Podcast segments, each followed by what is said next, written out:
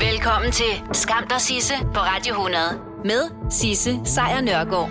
Ja, velkommen til. Det her, det er som bekendt bare en podcast. Hvis du vil høre The Real Deal, så er det hver dag 12-15. Men nu har jeg altså samlet det, som jeg synes, der er skamløst godt fra sidste uges program i en podcast til dig. Hey, det var så lidt. Skam der Sisse på Radio 100. I øh, 11 af de sidste 18 år, der har USA's præsident Donald Trump ikke betalt indkomstskat. Det viser hans øh, skatteoplysninger for mere end, øh, end to årtier, som avisen The New York Times er kommet besiddelse af. Og det er altså øh, nogle skatteoplysninger, som der har været debatteret i årvis. Her under en, øh, en af præsidentdebatterne tilbage i 2016, hvor Hillary Clinton, som jo var den øh, demokratiske kandidat, hun stillede øh, spørgsmål omkring øh, hans. For 40 years, everyone running for president has released their tax returns. You can go and see nearly, I think, 39, 40 years of our tax returns, but everyone has done it. We know the IRS has made clear there is no prohibition on releasing it when you're under audit. So you've got to ask yourself, why won't he release his tax returns? Ja, hvorfor vil han ikke vise, hvad han betalte i skat? I 2016, hvor han jo ligesom også vandt præsidentvalget, der betalte han 750 dollars i føderal indkomstskat. Det skriver New York Times. Det samme var tilfældet året efter. Det svarer til omkring 4800 kroner. Og hvorfor så lidt? Ja, det var også en af de ting, som Hillary Clinton tog op dengang. And I think there may be a couple of reasons. First, maybe he's not as rich as he says he is. Second, maybe he's not as charitable as he claims to be. Third, we don't know all of his business dealings, but we have been told through investigative reporting that he owes about $650 million to Wall Street and foreign banks. Or maybe he doesn't want the American people, all of you watching tonight, to know that he's paid nothing in federal taxes because the only years that anybody's ever seen were a couple of years when he had to turn them over to state authorities when he was trying to get a casino license, and they showed he didn't pay any federal income tax. So That makes if me he's smart. paid zero, Han har betalt 0 dollars i skat, og øh, som du lige kunne høre Donald Trump gå ind og, og afbryde med, så mener han i hvert fald selv, at det gør, at han er klog. I have no reason to believe that uh, he's ever going to release his tax returns because there's something he's hiding. Der, der var nemlig noget, han gemte. Og nej, det var ved Gud ikke ham selv, som skaffede de her oplysninger til offentligheden, men derimod New York Times. Om lidt så ser jeg på, hvad det så er for nogle skatteoplysninger, der er kommet på bordet. Oplysninger, som det jo selvfølgelig lige skal understreges på det kraftigste, at øh, præsidenten selv øh, benægter er ægte. Han kalder dem selvfølgelig for falske nyheder. Dagens skamløse øjeblik. Så, den amerikanske præsidents skatteoplysninger, de er landet på øh, alverdens forsider. Oplysninger, som han selv har forsøgt at holde så hemmeligt som muligt, trods at øh, langt de fleste præsidenter de sidste 40 år har lagt dem frem uden nogen problemer.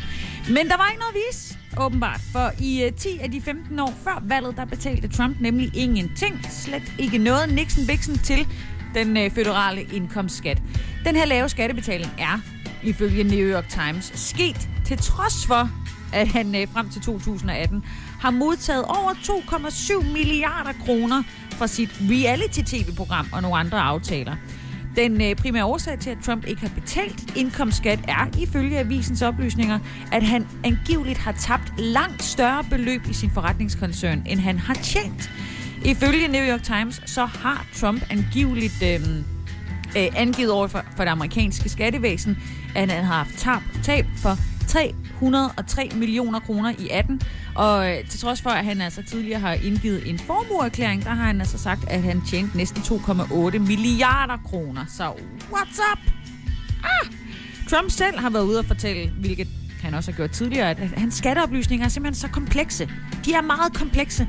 Så komplekse, at han faktisk ikke kan offentliggøre dem lige nu fordi de angiveligt er under revision i skattevæsenet. Det har været det samme svar i mange år nu. Ifølge New York Times undersøgelse, så afslører de her skattepapirer, udover at han ikke har betalt øh, skat overhovedet, at øh, hans metoder til at undgå at betale skat er så tvivlsomme, at han står over for et massivt torskegilde hos det amerikanske skattevæsen. Øhm, der står, øh, der er blandt andet så tvivl om øh, sådan 477 millioner kroner, som han har fået tilbage i skat.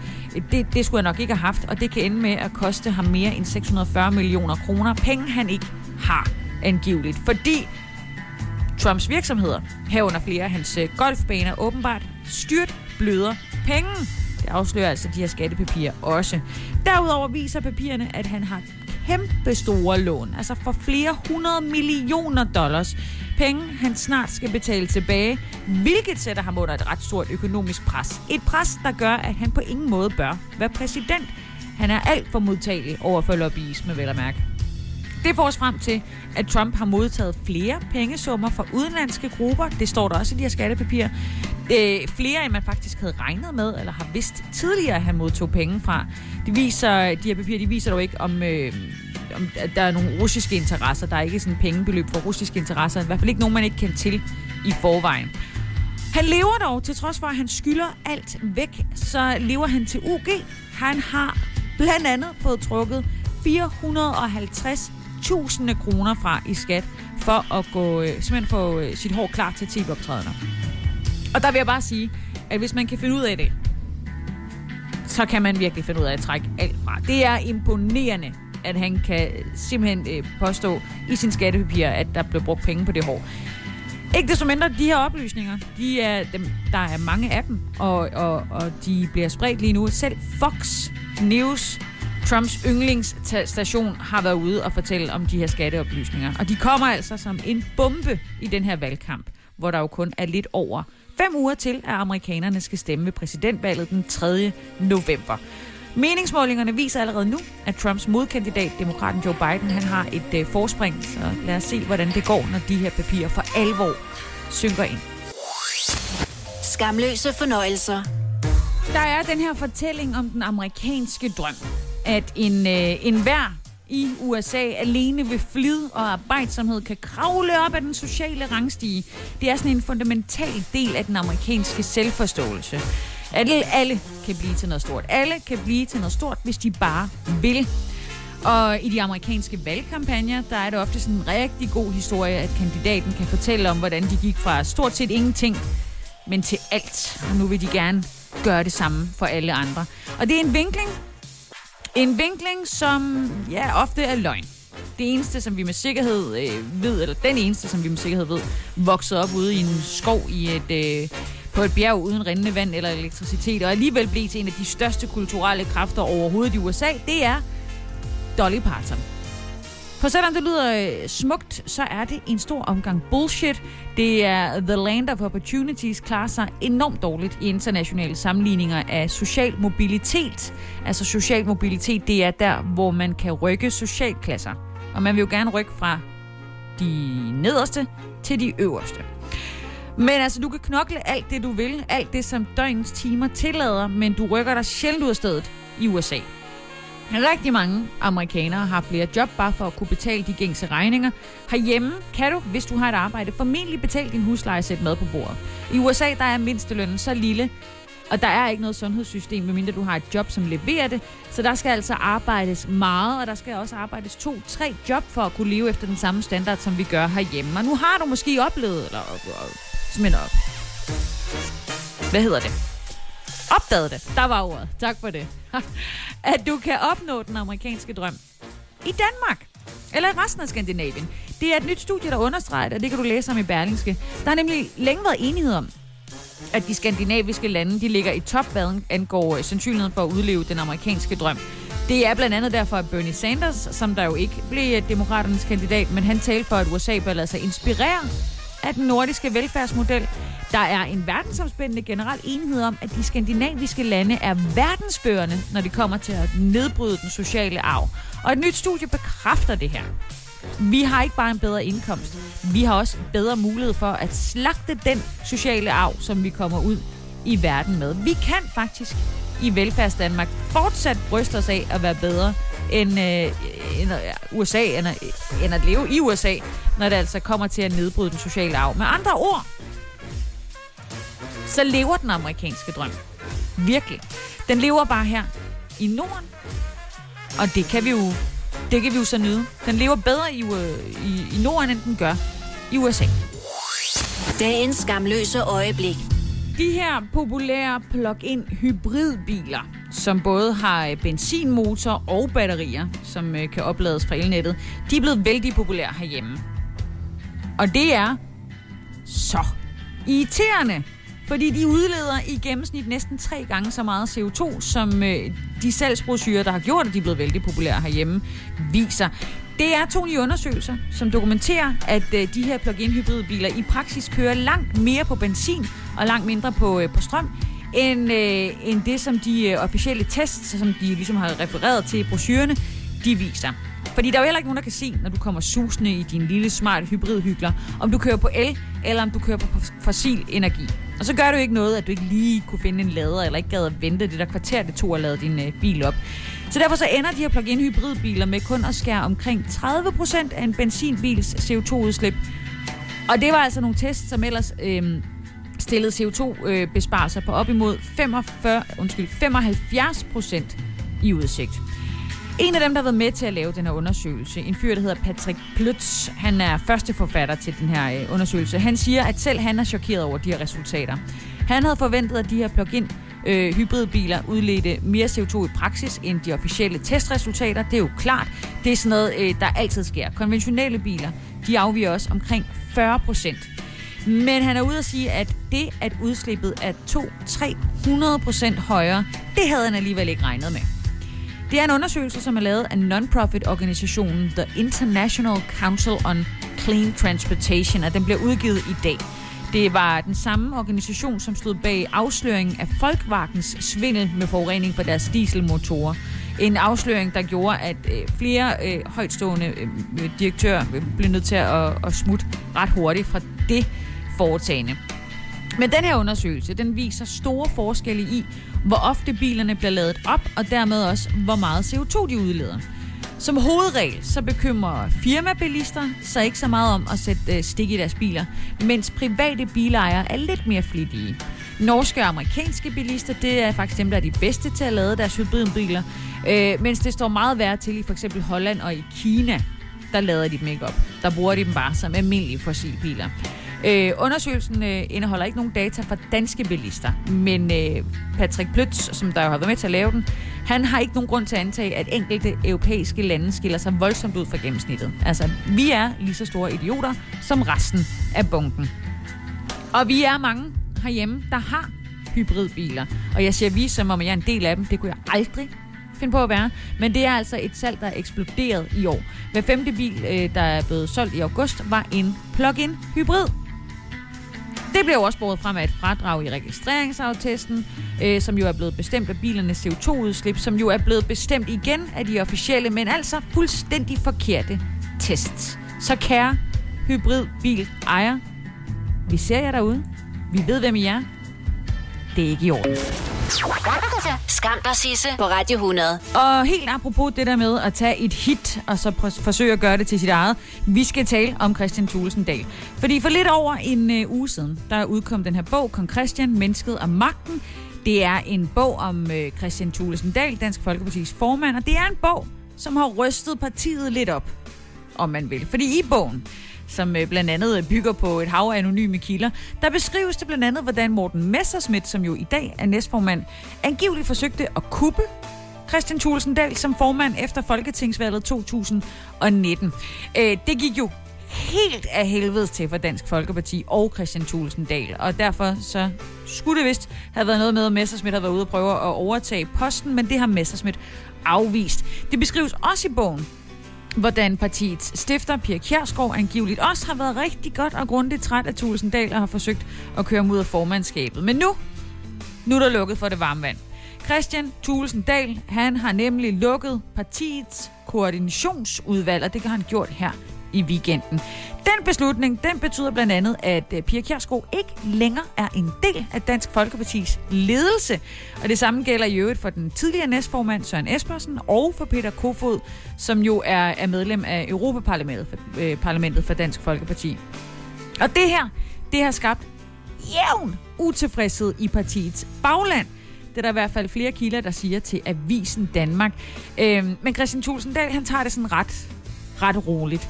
Ekstrabladet har øh, beskrevet, at øh, Pia Kjærsgaard, hun modtog den her fyring fra koordinationsudvalget. Det gjorde hun øh, søndag via en sms. Men det afviser Christian Tulsendal. Uh, både at der er tale om en fyring, eller at han ikke i forvejen havde inddraget Pia Kjærsgaard i den her beslutning. Han har sagt, at han altid lytter til det, Pia siger, og det er også derfor, at han tog en snak med hende om det i sidste uge. Fordi det ville han ikke gøre, uden han lige kunne finde ud af, om hun var med på den, og hun synes, at det var en fornuftig idé, og det synes han så var okay. Så derfor så bliver der altså lukket ned for øh, koordinationsudvalget, øh, som jo blandt andet koordinerede øh, den daglige politiske indsats i partiet. Det kan Pia Kjærsgaard nu ikke længere være med til. Hvilket jo har fået rigtig mange lokale dansk Folkeparti-entusiaster til at stå frem i Avisen Danmark med øh, kritik af den her beslutning. Og en af dem er fra Haderslev, min gamle hjemby. Øh, Jon Krongård, han er viceborgmester dernede. Og han siger, at det, der forbløffer ham, det er, at det er partistifteren, altså selve partiets DNA, der ikke længere må sidde, ved, sidde med ved bordet. I øh, Varde, der siger formanden for Dansk Folkeparti, Frode Flyvbjerg, til avisen, at man ikke vil tolerere situationen, og han føler, at partiledelsen gør lige, hvad det passer dem. Og Christian Thulesen Dahl selv mener i øvrigt, at den her kritik, den skyldes misforståelser. Og at de her kritiske røster i baglandet muligvis ikke forstår, hvordan det her koordinationsudvalg, det egentlig har fungeret i praksis. Skamløse fornøjelser. Og sikke et liv, vi lever i, i en uh, verden, hvor vi kan få udbetalt vores egne penge fra regeringen. Og det kan vi jo faktisk anmode om fra i dag. Og rigtig mange uh, danske lønmodtagere har uh, måske planer om at gå ind og hente deres indefrosne feriepenge. Det var de her penge, der blev låst da vi fik en ny ferielov her i, fra 1. september. Den blev indført, og skulle, de her penge skulle jo egentlig opbevares, til vi skulle gå på pension. Men så kom der jo corona, som nok er den mest sagte sætning i år. Og så manglede vi, at der kom gang i forbruget, så de berømte jul kunne holdes i gang. Så nu udbetales tre af de indefrosne fem ugers øh, øh, feriepenge før tid. Men lige tidsnak til, at man kan være klar til Black Friday og julehandel og til den efterårsferie, som du øh, helt sikkert kommer til at holde hjemme i år. Men hvordan får du øh, fat i de her penge? Nu skal du høre. Frem til den 1. december, så kan du søge om at få dem udbetalt øh, inde på det, der hedder borger.dk. Der kan du også gå ind og se, om du overhovedet har penge til gode. Så øh, gå ind på borger.dk, du kan se, om du har penge, og så kan du bestille de penge, du skal bruge. Øh, altså, hvis du skal bruge den mængde af penge, du har til rådighed, vel at mærke, du kan ikke bestille flere end det. Og, og det er der, hvor du logger ind med, øh, med NemID. Så vælger man ansættelsesforhold. Langt de fleste vil være lønmodtagere. Der er nogle enkelte grupper, som skal ansøge via en, en blanket. Og herefter der vil man så kunne se, hvor meget man kan få udbetalt. Beløbet vil være før skat. Øh, I de fleste tilfælde. Det vil så blive trukket, når de bliver udbetalt. Men der er selvfølgelig også nogle arbejdsgiver, som har indbetalt feriemidlerne til en feriekasse. Og så er der allerede betalt skat. Pengene her, de svarer til 12,5 procent af ens ferieberettede løn i perioden fra den 1. september sidste år til den 31. marts i år.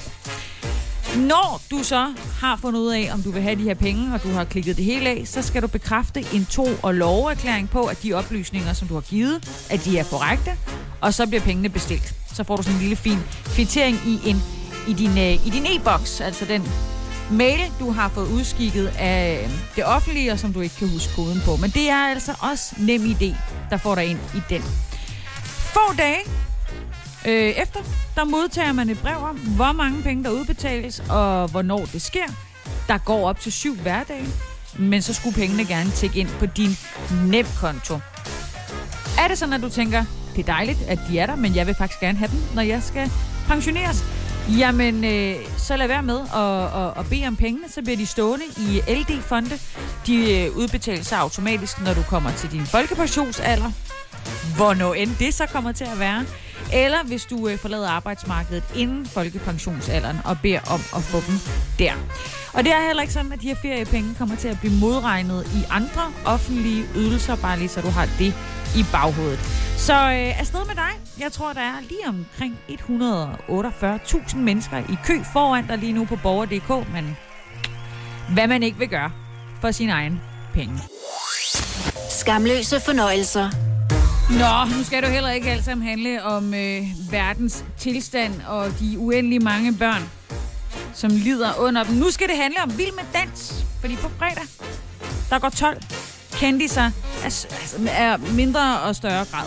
De går på gulvet i årets Vild med Dans, og ligesom med alt muligt andet, så kommer de til at, at skulle leve og danse under nogle restriktioner, der jo skal overholdes.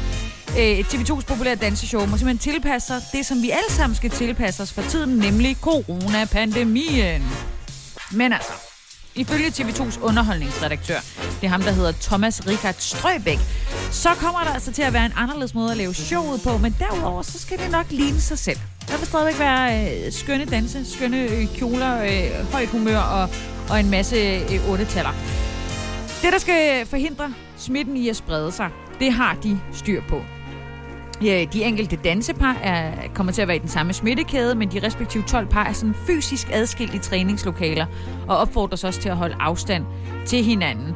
Øh, hvis der så er en, der, der bliver ramt af coronavirus, jamen, så skulle det forhindre den i at, at, at smitte, smitte de andre. Det betyder så også, at de kommer til at skulle øh, testes minimum en gang om ugen for coronavirus. Det kan godt være, at de lige skal have lavet en aftale om det med PLO, som der jo siger, at man skal ikke testes bare for at testes. Man skal kun testes, hvis man udviser symptomer. Ikke desto mindre, så skal man testes for at kunne fremvise et gyldigt covid-pas, som de kalder det i, øh, i TV2. Når det er så sagt, så skal hele produktionen være opdelt i adskilte zoner, så de undgår unødvendig kontakt mellem de forskellige grupper. Og, øh, og så selvom det handler om, at de skal danse tæt, og de skal svede, og teorien også kramme en masse, så har TV2 altså et stort fokus på, at alle holder fysisk afstand, og respektere reglerne om øh, for eksempel afstand og afspritning. Så hvis en af de medvirkende så skulle gå hen og blive ramt af coronavirus, eller skal i karantæne, så har de ikke sådan en nalfast plan for endnu, hvordan det vil komme til at påvirke programmet. Der er en lang række forskellige scenarier, som de har skrevet ned. Øhm, der vil, det vil altid bero på en konkret vurdering af den enkelte sag. Hvis det nu er der en, der bliver syg, så kan det også være, at udfaldet bliver forskelligt, hvis nu uheldet skulle være ude flere gange. Det oplyser i hvert fald TV2's underholdningsdirektør. Så det, der sker, det er, der er fuld fart på. Der kommer til at være Vild med Dans i Corona-version fra på fredag. Skamløse fornøjelser. Der er vækst ekstra, ekstra meget gang i den i Atlanterhavet i år. Men ikke på den der sådan festlige måde. Og men jeg heller ikke ved, hvordan den festlige måde at have gang i den i Atlanterhavet, den er på. Den er på den der død, og ødelæggelse og haveren-agtige måde gang i den i Atlanterhavet. Fordi den stormfulde sæson i den tropiske og subtropiske del af Atlanterhavet har allerede været og er også forudsagt til at blive ekstra livlig i år. Men allerede tilbage i maj, der tog de hul på de her storme. Og, øhm, og på den her måde, der tog de også øh, hul på at begynde at navngive de her storme. Det begyndte med Arthur. Normalt så øh, navngiver amerikanerne deres storme ud fra deres eget alfabet, og det giver dem derfor 21 valgmuligheder. skulle, skulle de bare prøve at være hjemme også, ikke? Nå. De her 21 valgmuligheder, de er brugt nu. Det er det. Nu kommer man videre øh, til at navngive storme og orkaner efter det græske alfabet. Så nu kommer årets storme og orkaner blandt andet til at hedde øh, alfa, beta, gamma, delta osv. osv. Og der er altså kun en gang tidligere i moderne tid, at vi har været nødt til at bruge det græske alfabet i, øh, i de her, den her øh, stormliste, der kommer fra Atlanterhavet. Det var tilbage i 2005, og det var det år, hvor kategori 5-orkanen Katrina havde New Orleans og, og omegn og kostede Jamen altså, uendelig mange menneskeliv og huse og, og skader osv. osv. Selve traditionen for at navngive storme og orkaner, den stammer godt nok helt tilbage fra 1959. Det skriver DR i, øh, i dag. Dengang, der brugte man kun kvindenavne.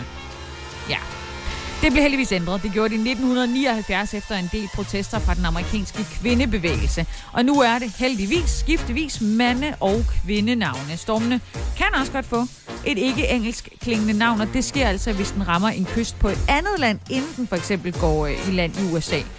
Derfor vil en øh, orkan, der måske lige har været smut forbi Mexico først, få et spansk klingende navn. Tilbage i øh, 2005, altså det år, hvor Hurricane Katrina nåede ind, der nåede man den øh, 22. Oktober i bund med de traditionelle amerikanske navne. Altså så havde man været igennem 21 bogstaver, og derfor så skulle man skifte til græske termer for at navngive de her øh, storme. Og det startede så med bogstavordet alfa, som jo er øh, bekendt, øh, det græske alfabets første bogstav.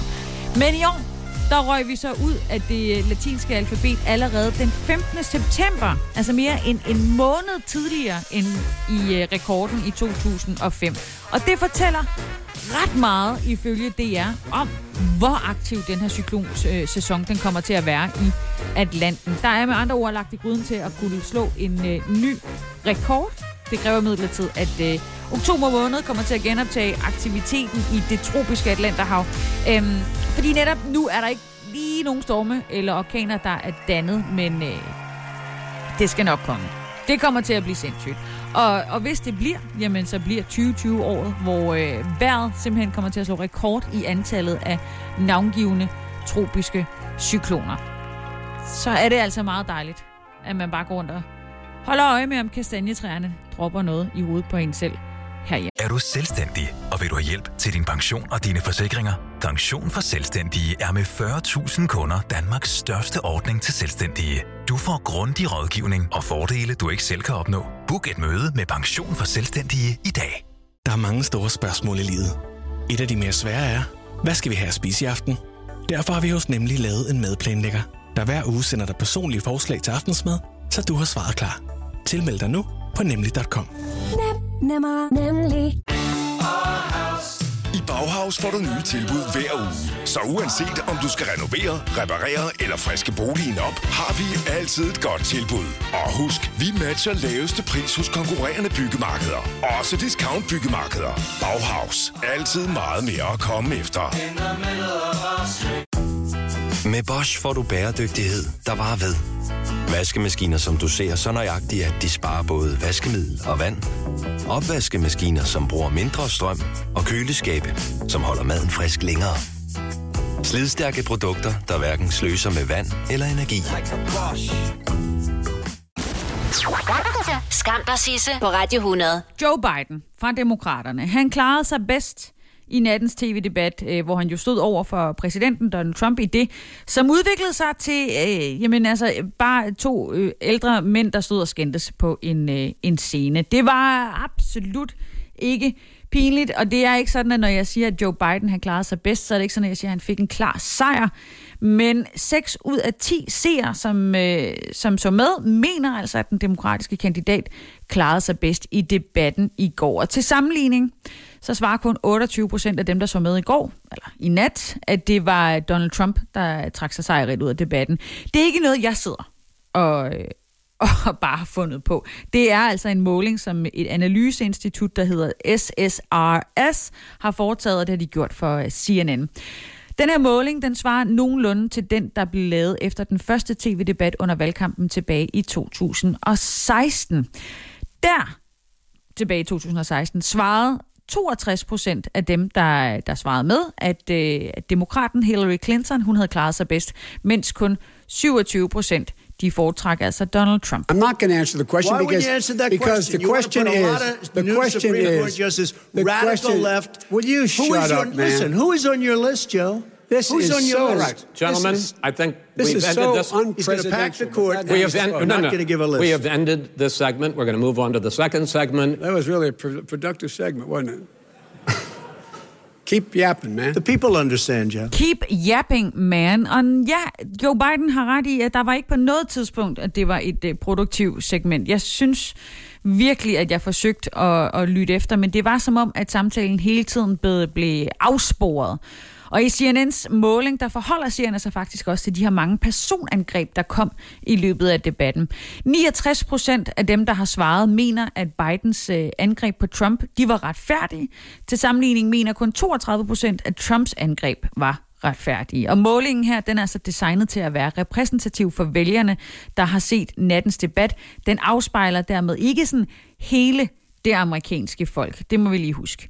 Kun 36 procent af respondenterne har svaret, at de ser sig selv som øh, uafhængige eller upartiske, og hvis man kigger på den generelle befolkning, så ligger det niveau på omkring 40 procent. Så den er lidt off, men heller ikke helt off.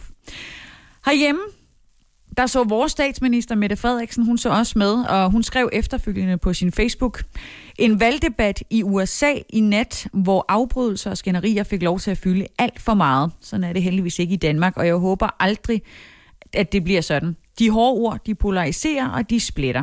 Og det er en sætning, øh, som jeg tror alle dem, der så med i, øh, i nat, de kan ikke genkende til. Der blev afbrudt, og der blev sagt grimme ting hele vejen igennem den amerikanske præsidentdebat i nat. Og selvom der også blev sagt, shut up, og du er en klovn, og at Trump, du er den værste præsident i Amerikas historie, så vil en anden ting formentlig komme til at dominere samtalen omkring den her øh, præsidentdebat de næste par dage.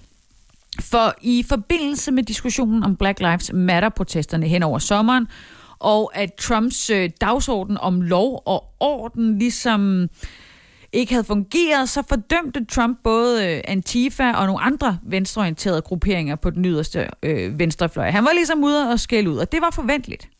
Men da han så øh, blev spurgt til, om han havde tænkt sig at fordømme hvidt overherredømme, og i øvrigt øh, de ting, som de gjorde, så kom det til et chok for mange, at han sagde, jeg tror faktisk bare, jeg lige vil øh, spille det for dig. But are you willing tonight to condemn white supremacists and militia groups sure. and to say that they need to stand down and not add to the violence in a number of these cities, as we saw in Kenosha and as we've seen in Portland. Sure, Are you I'm prepared willing to, to do specifically that, but do it? Well, I go would ahead, say sir. I would say almost everything I see is from the left wing, not from the right So wing. what are you- what are you- what are you saying? I'm, I'm willing to do anything. I want to see Well, peace. then do it, sir. Say it. Do it. Say it. Do you want to call him? What do you want to call him? Give me a name. Give me a White name. Go ahead. supremacists Who and would white you like me to supremacists. condemn? White Proud Boys. and right Proud militia. Boys, stand back and stand by. But I'll tell you what. I'll tell you what. Somebody's got to do something about Antifa and the left because this is not a right-wing own, problem. his This is a left-wing. Ja, det som der kom som et chok for rigtig mange var, at Proud Boys, som er en højere ekstrem gruppe, som forbindes med mange voldelige protester, øh, de skulle stand back and stand by. Det her det er et øh, militaristisk udtryk for, at den her bevæbnede gruppe skulle holde sig klar til at gå ind i kampen på gaden. Og dermed så har USA's præsident nu for alvor omfavnet en voldelig højere ekstrem gruppering, og det endda lige op til præsidentvalget. Jeg sagde lidt tidligere i dag, at han havde 41 procent af, af stemmerne indtil videre, og om det så stadigvæk gør sig gældende efter det her, det bliver meget interessant at se. Og det er altså ikke første gang, at uh, Donald Trump har ja, sagt noget i, i den stil. I uh, sidste uge der var han ude at sige, at han ikke var sikker på, at hvis Biden vandt, at magtoverdragelsen ville blive øh, stille og rolig. Og øh, altså, så her har vi altså en præsident, som indirekte, men direkte nok til, at vi alle sammen kan forstå det, opfordrer til ja, en, en væbnet konflikt, i værste tilfælde borgerkrig, hvis han altså taber valget den 3. november. Og jeg ved ikke med dig, men jeg har det lidt som om, at optimismen er en lille smule svær at holde fat i. I 1994, der sank passagerfærgen Estonia. 852 mennesker mistede livet. 137 overlevede.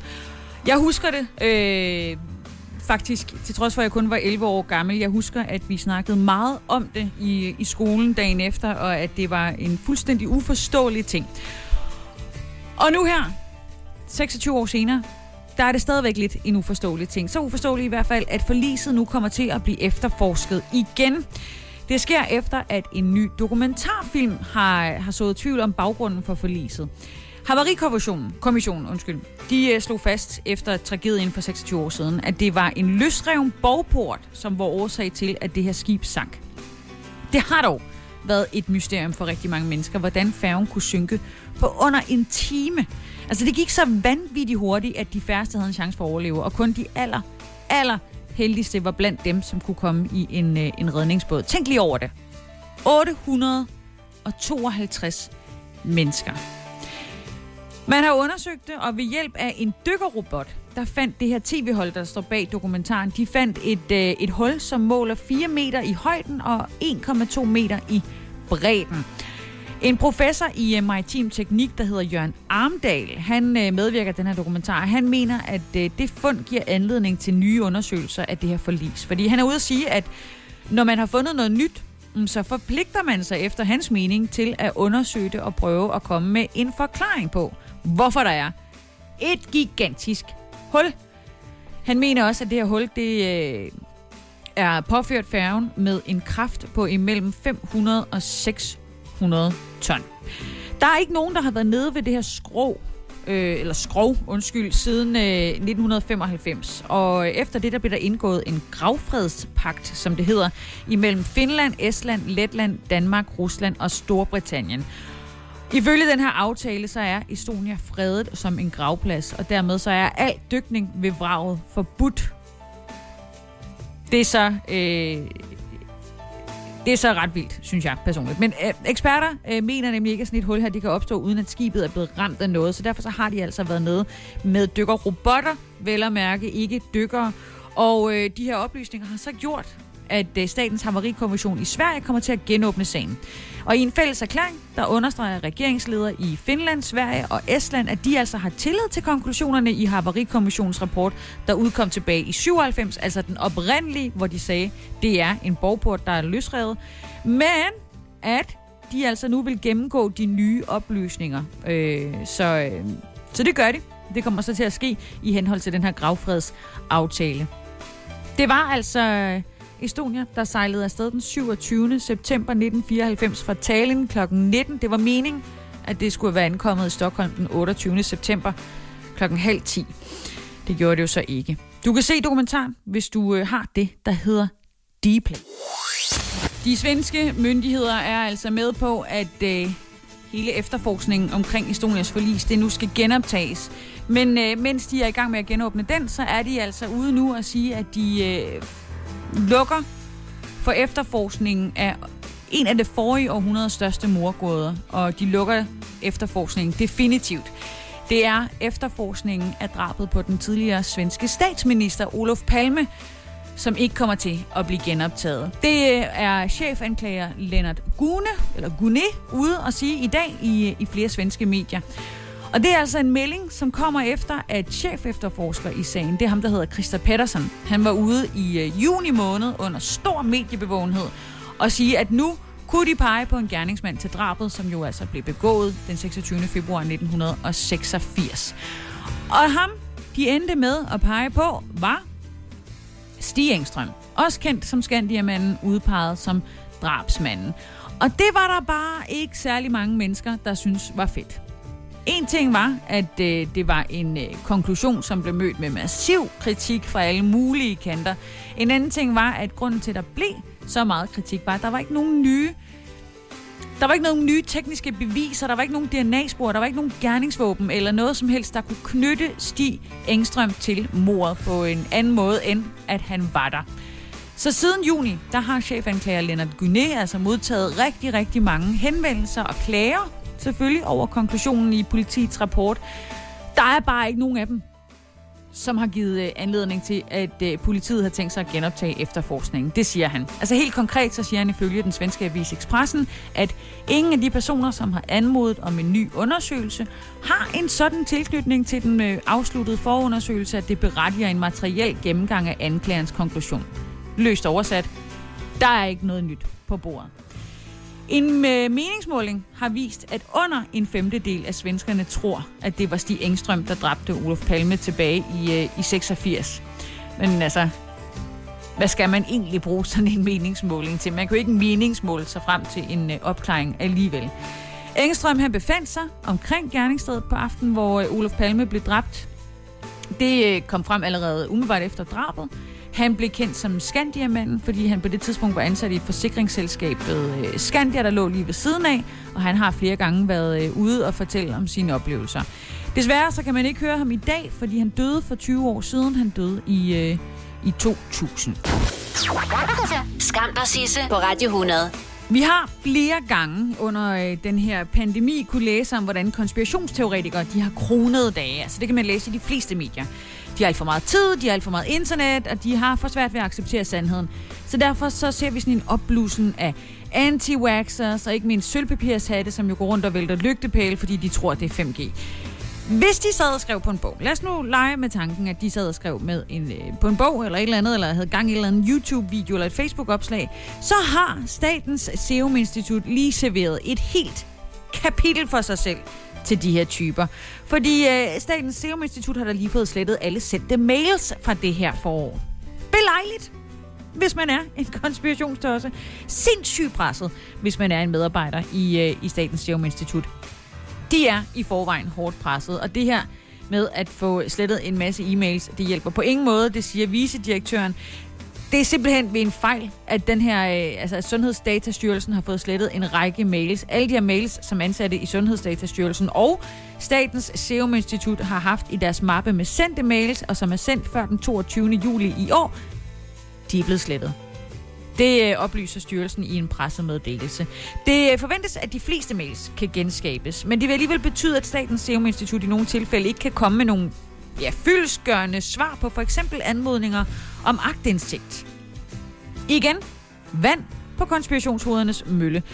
Øhm, ligeledes så vil de her agtindsigtsanmodninger også komme til at tage længere tid at besvare. Det oplyser styrelsen. Øhm, det gælder også sager relateret til, til coronavirus. Og i en øh, pressemeddelelse, der skriver vicedirektøren Ole Jensen, at store dele af Statens Serum Instituts medarbejdere har været og er fortsat under et ekstraordinært stort arbejdspres hvor det altså ikke har været muligt løbende at journalisere alt det materiale, hvorfor en del af instituttets historik om perioden var i lige præcis de her slettede sendte mails. Det vil sige, der er blevet slettet vigtig del af vores historie. De her fejl berører ansatte i Sundhedsdatastyrelsen, som sagt også i Statens Serum Institut og i Sundheds- og Ældreministeriets HR-funktion. Og det er der jo en masse politikere, derude og rase over nu. Venstre synes, det er super bekymrende øhm, og meget mystisk. Dansk Folkepartis øh, gruppeformand Peter Skåb, han er bestyrtet og kalder det ren gø og gokke, og sådan kører det derudad. Jeg vil måske ikke kalde det gø og gokke. Jeg vil måske være mere over i, om vi har fat i noget Mulder and Scully i det her. Jeg ved det ikke.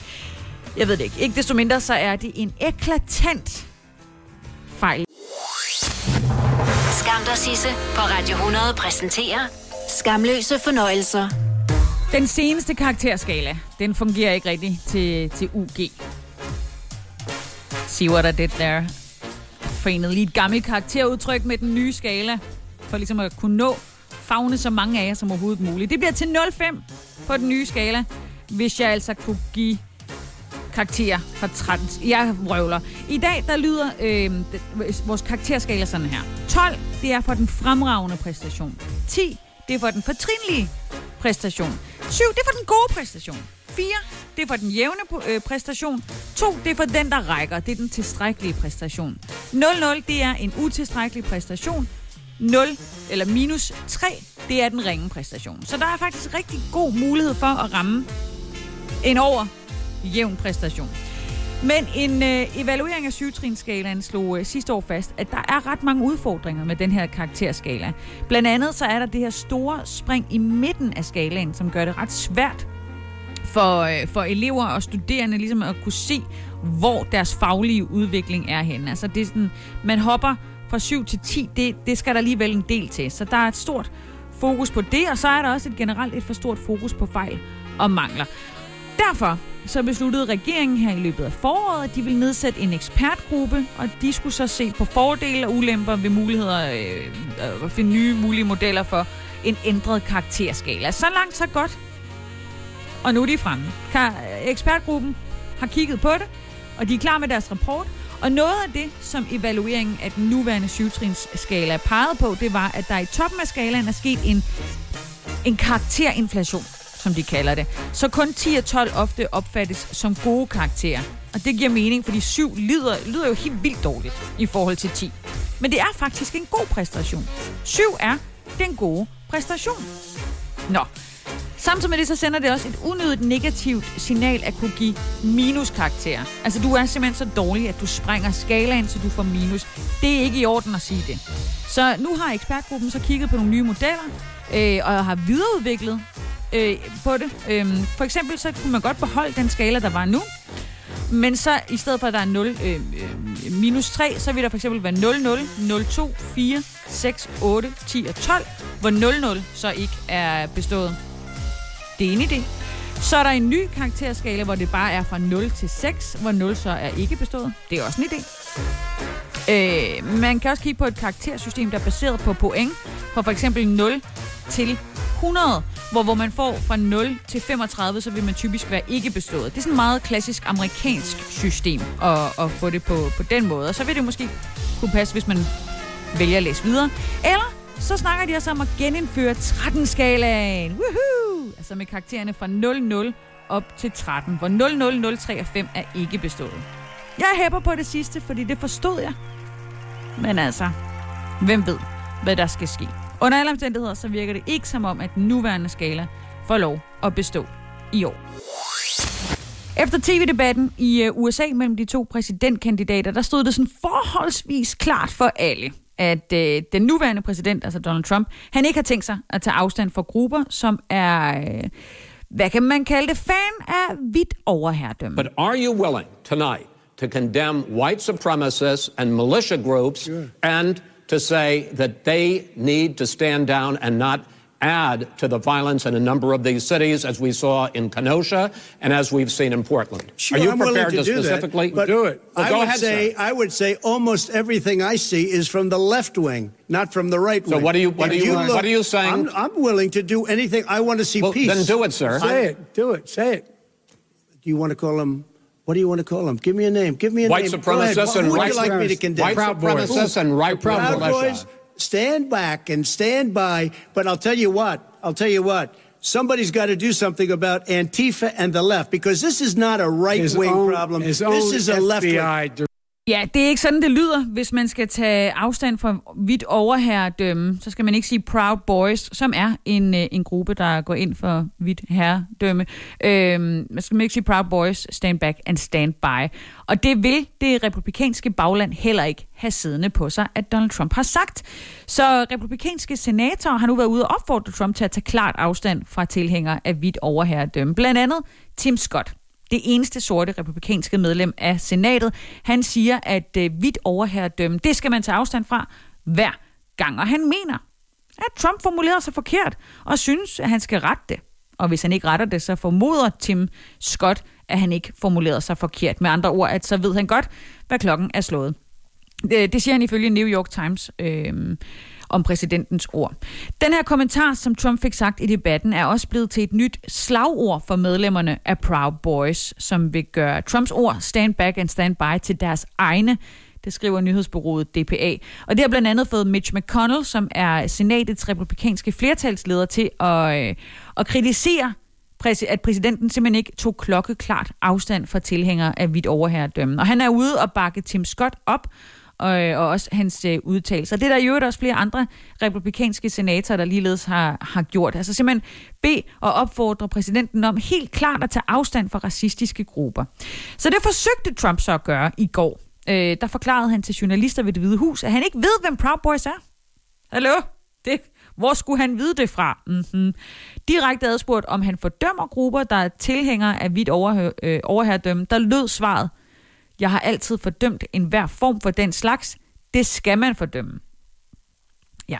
Her i weekenden, der var der altså flere hundrede medlemmer af Proud Boys, der var mødt op i Portland i delstaten øh, Oregon, og der var mange af dem, der var bevæbnet og klædt i sikkerhedsveste, og det var de for at protestere imod de her grupper på venstrefløjen, øh, radikalgrupper, men også dem, som er med i bevægelsen Black Lives Matter.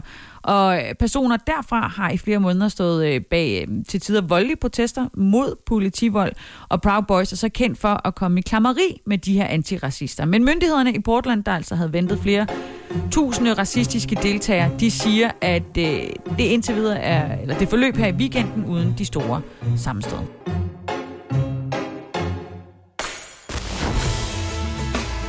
Skam dig, Sisse, på Radio 100. Med Sisse Sejr Nørgaard.